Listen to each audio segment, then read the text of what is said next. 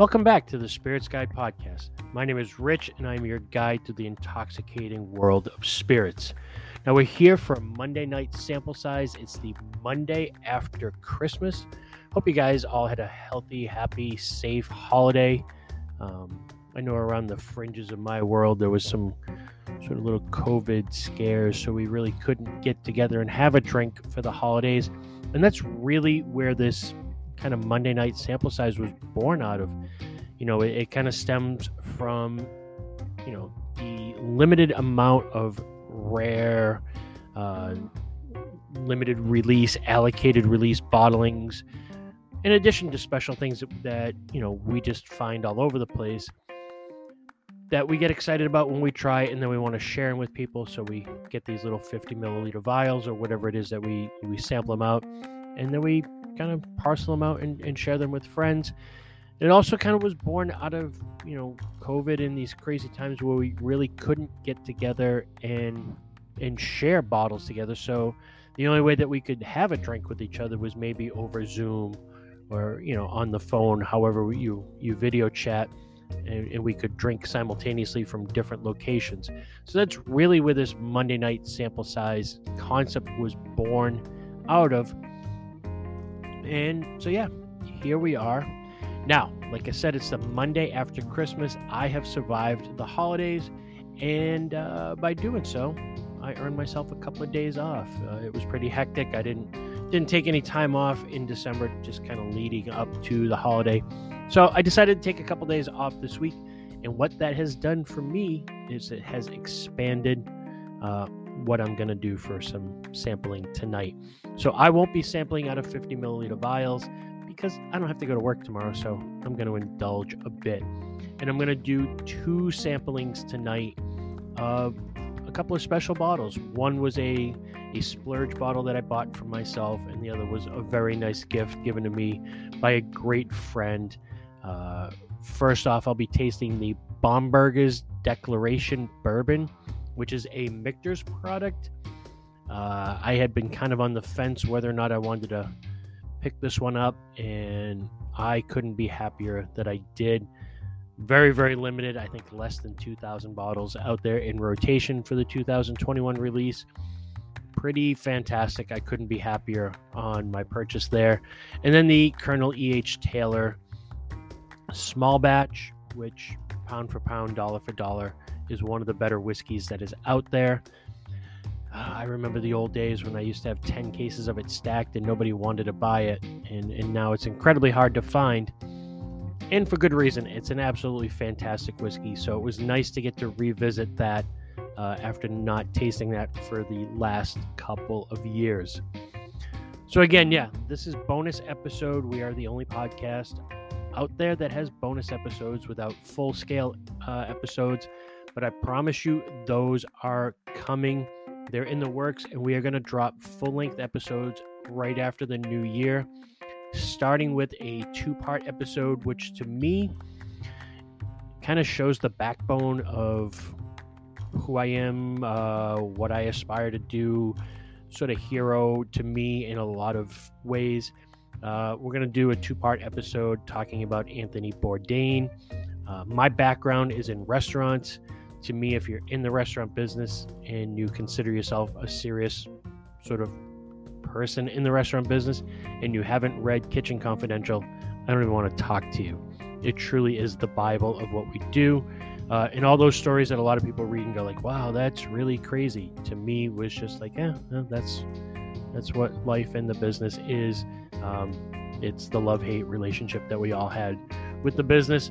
And then the second part, we'll be talking about Roadrunner, which is the documentary that kind of documents his life, uh, kind of after Kitchen Confidential, right up until the sad, unfortunate ending of it.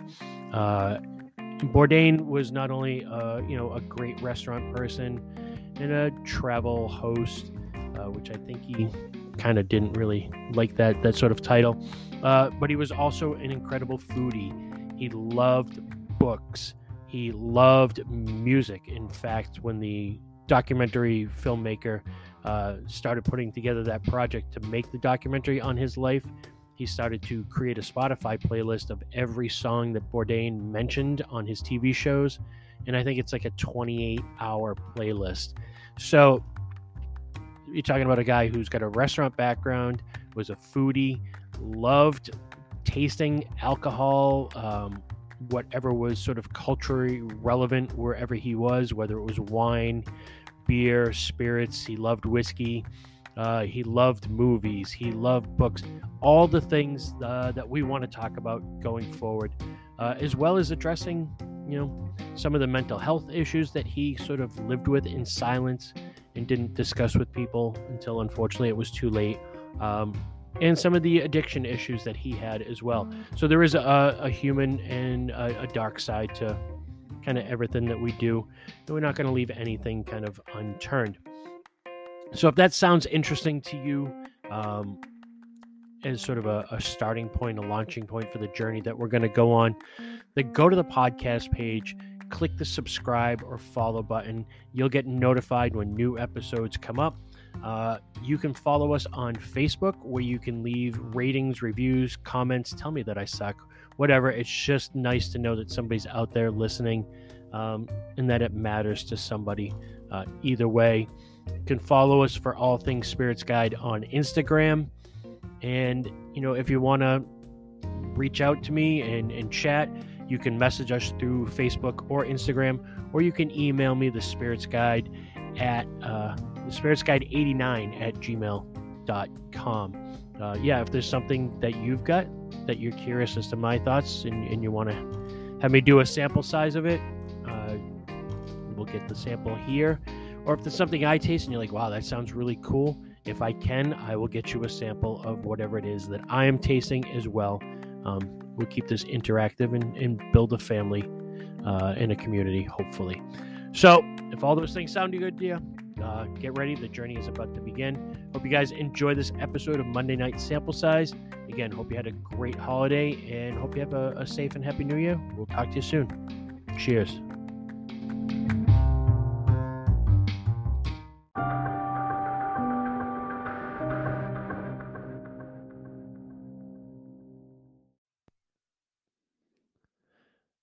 Right, so here we are. It's Monday night sample size. It is the Monday after Christmas. Uh, hope everybody had a great holiday. I managed to survive it barely. Uh, again, I love my my retail family uh, and the customers. You guys are awesome, uh, but certainly getting through the holidays in the retail side of the world is is an adventure, uh, no doubt. So here we are. It's the Monday after Christmas. It's a Monday night sample size, and typically on Monday, you know, we're not cracking a bottle. We're you know just maybe having a taste, get the week started. But for me, having survived the holiday, I actually took a couple days off this week. I had a little bit of vacation time to burn. So I don't have to go to work tomorrow. I might not even go in on Wednesday either. We'll we'll see how it goes. Uh, and I definitely did not work today. So that's going to entitle me to a little bit more freedom.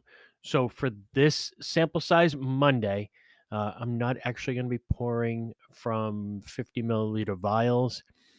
I'm going to do a tasting of a couple of bottles that I acquired this holiday season. This may have been the most prosperous holiday season for me as far as whiskey goes. Uh, and for you guys out there that come see me at Wachusett Wine and Spirits, um, it was definitely the most enjoyable holiday as far as getting to see you guys. Um, getting to dole out some bottles, I I truly enjoy kind of being the gatekeeper for that. You know, deciding where the these bottles go and, and getting good bottles into the hands of good people. Uh, so for that, it was a lot of fun. And for me, I, I got some great bottles this holiday season. I actually ponied up and splurged for a couple, and with the great friends that I have, I was gifted some great things. So we're gonna do a twofer because again, I don't have to go to work tomorrow. Um, and I'm to taste one whiskey that I don't think I've ever had. And if I did, it has been years.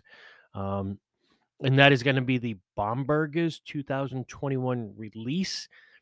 I don't honestly remember if I had that when I was at Michter's down in Louisville.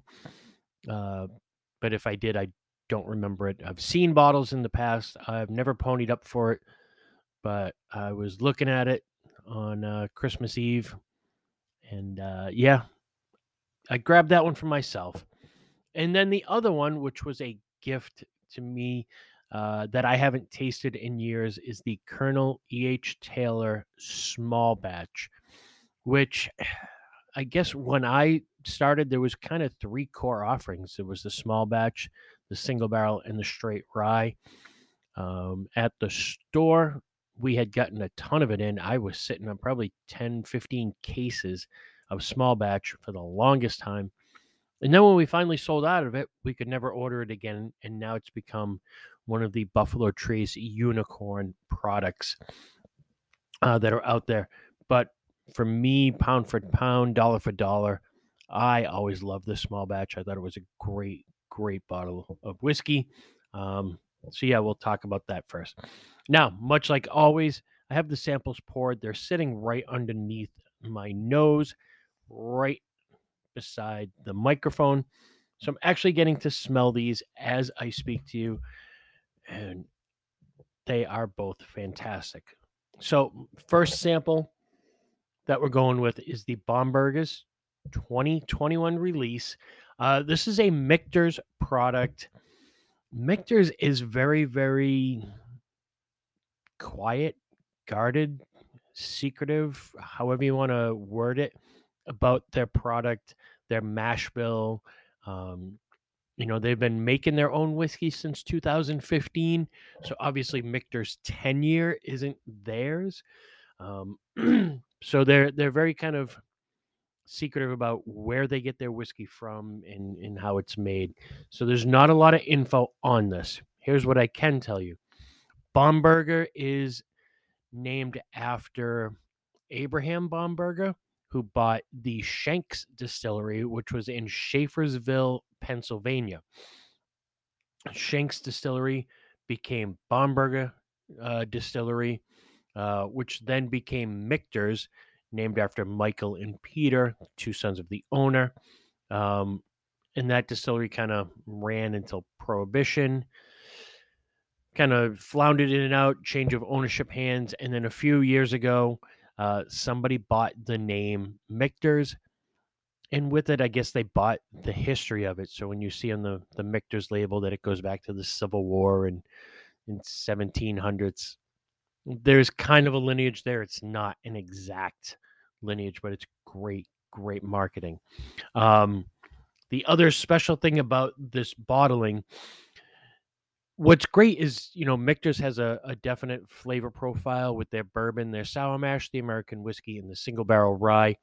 Um, this allows them to get a little bit more experimental, kind of like a side project but also appeal and get people kind of interested in their heritage. So they're using wood. Uh, it's called chinquapin. I'm probably crucifying that. it's a strain of American oak. that kind of grows up in Vermont, across uh, northern U.S. and kind of down to Florida, and grows in some parts of New Mexico. It's very closely related to chestnut wood or chestnut oak. So you're getting a, a different barrel type. Uh, so some of it is mixed with regular Kentucky straight bourbon barrel that's aged in traditional barrels, and then some of this uh, chinquapin uh, oak as well. Now on the nose, oh, such a great, great nose it smells like whiskey to me. Um, I don't get the impression that this is super old. There's definitely some oak there, but it's not sort of the toasty Calumet or even like a Michter's 10, not that kind of toasty oak. But definitely, definitely woody. There's like some sort of sour, maybe sour citrus in the middle. All right. Mm.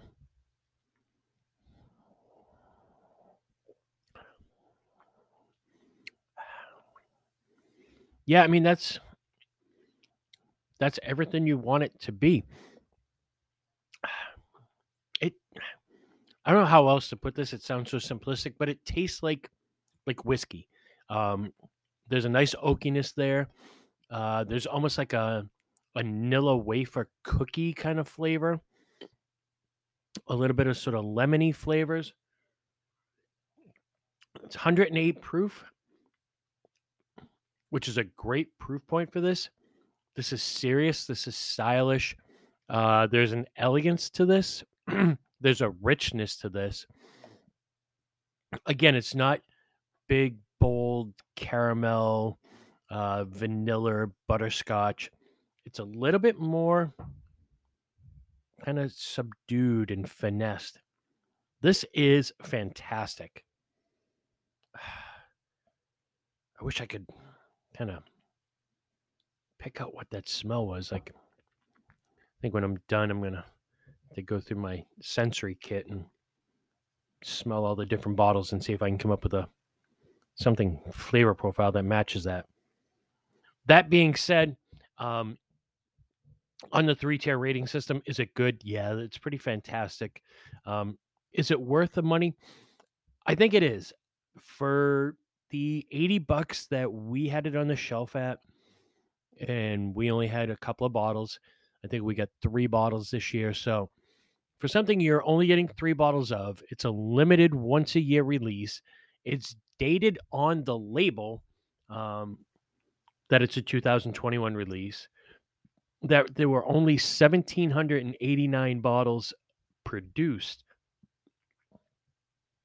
So, yeah, for 80 bucks to get something that limited, that good, without a doubt, it's worth the money. And does the bottle start a conversation on the bar?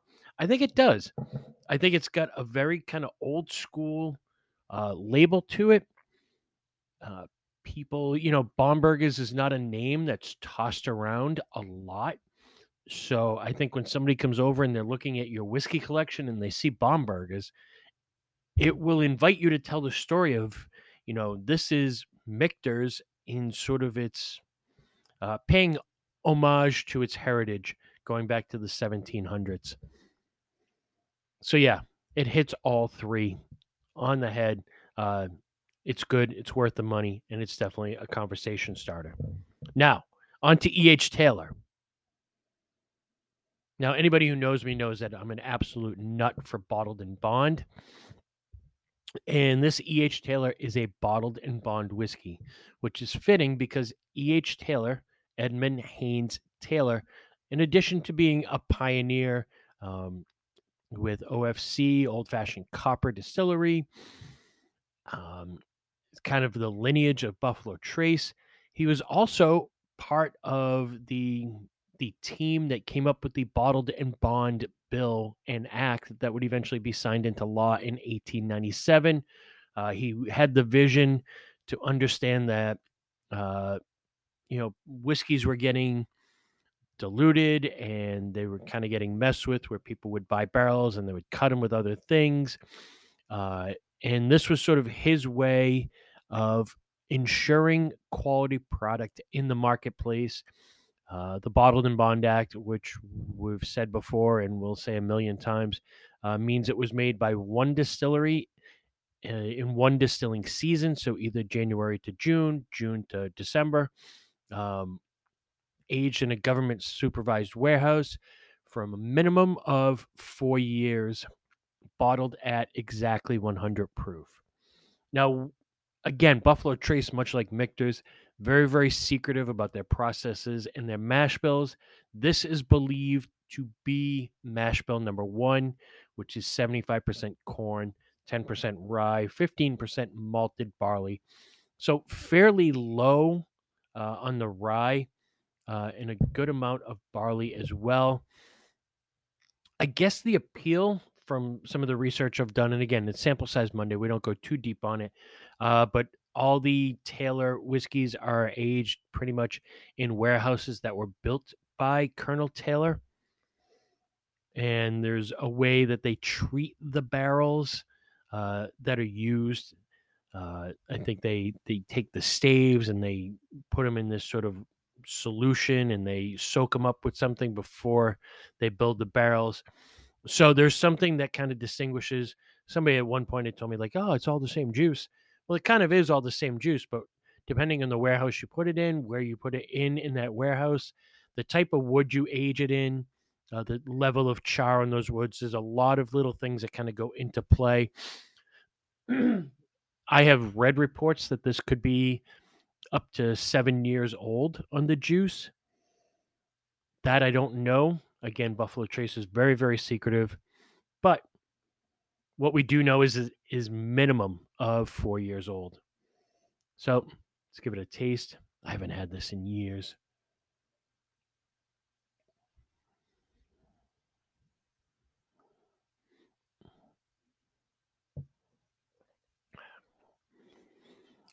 Now, this is almost the opposite completely of the Bombergers. This is thick, rich, creamy, darker flavors, a lot more caramel, butterscotch, lots of butterscotch in that. And even though it's a little bit lower in proof, it's much heavier in viscosity and body. That is also fantastic. And on the three tier rating system, uh, is it good? Of course, it's good. It's better than good. It's great. Um, is it worth the money? To me, if you can still find this, I mean, when when we first started, boom, I just got some sort of tea notes. Yeah, on the finish. It's almost like, yeah, like loose leaf tea. Very cool. Yeah, so this was about a $45 bottle uh, in the kind of the least expensive of the Taylor offerings when I first started to see it. And uh, I, it's obviously still the least. I have seen this in the marketplace get a little out of control. Uh, I think we were selling this for 60, 65 to me, if you can find it, it's worth grabbing at 65. You start getting into a hundred dollars or anything more than that. It's good. It's actually great, great whiskey. But the price is now driven by the lack of availability. I don't know why that lack of availability is there, but it is. If you see it, grab it. But if it's over a hundred bucks, I might take a hard pass on that. Does the bottle start a conversation? Without a doubt. Um, it comes in this gorgeous tube, um, this kind of tan brown with an orange, uh, a yellow label on it. If you take the bottle out of it, you know, big Colonel Taylor. There's a picture of Colonel Taylor on the bottle. Uh, it's kind of a, you know, it's history on the label. And I know I'm telling you guys out there as if you've never seen a, a bottle of Colonel Taylor. That being said, quick little uh, can't get out of here without a Buffalo Trace rant and sort of the hype machine that has been created and the people who go out and hunt whiskeys that they have no clue what they are looking for. The packaging on Colonel E.H. Taylor is very, very distinctive. Again, it comes in a tube. It's a big tan tube, red lettering, yellow label. Says Colonel E.H. Taylor pretty clearly on the tube. I had a customer who came into our store and uh, our other location, not the one that I work out of, but I happened to be there. And we had some of the quote unquote allocated whiskeys out on the shelf. And there was a bottle of E.H. Taylor, there was a bottle of Weller 12, uh, Blood Oath. I'm trying to think of what else was on that shelf but some some really good bottles and really limited allocated bottles um, because you know Buffalo Trace is not the only people who allocate whiskeys. And a customer had asked me, you know, what do you think? Which one should I grab? And I said, well, pound for pound, dollar for dollar, the best value out of all of those is actually just the Colonel Taylor small batch. And we couldn't have been more than four or five feet away from the shelf. It was behind the counter, so he was outside the counter. And he said, which one is the Taylor? and it was at that point I realized this customer had no idea what they were looking for. They just know that there's something out there that's allocated that everybody wants and they want a piece of the action.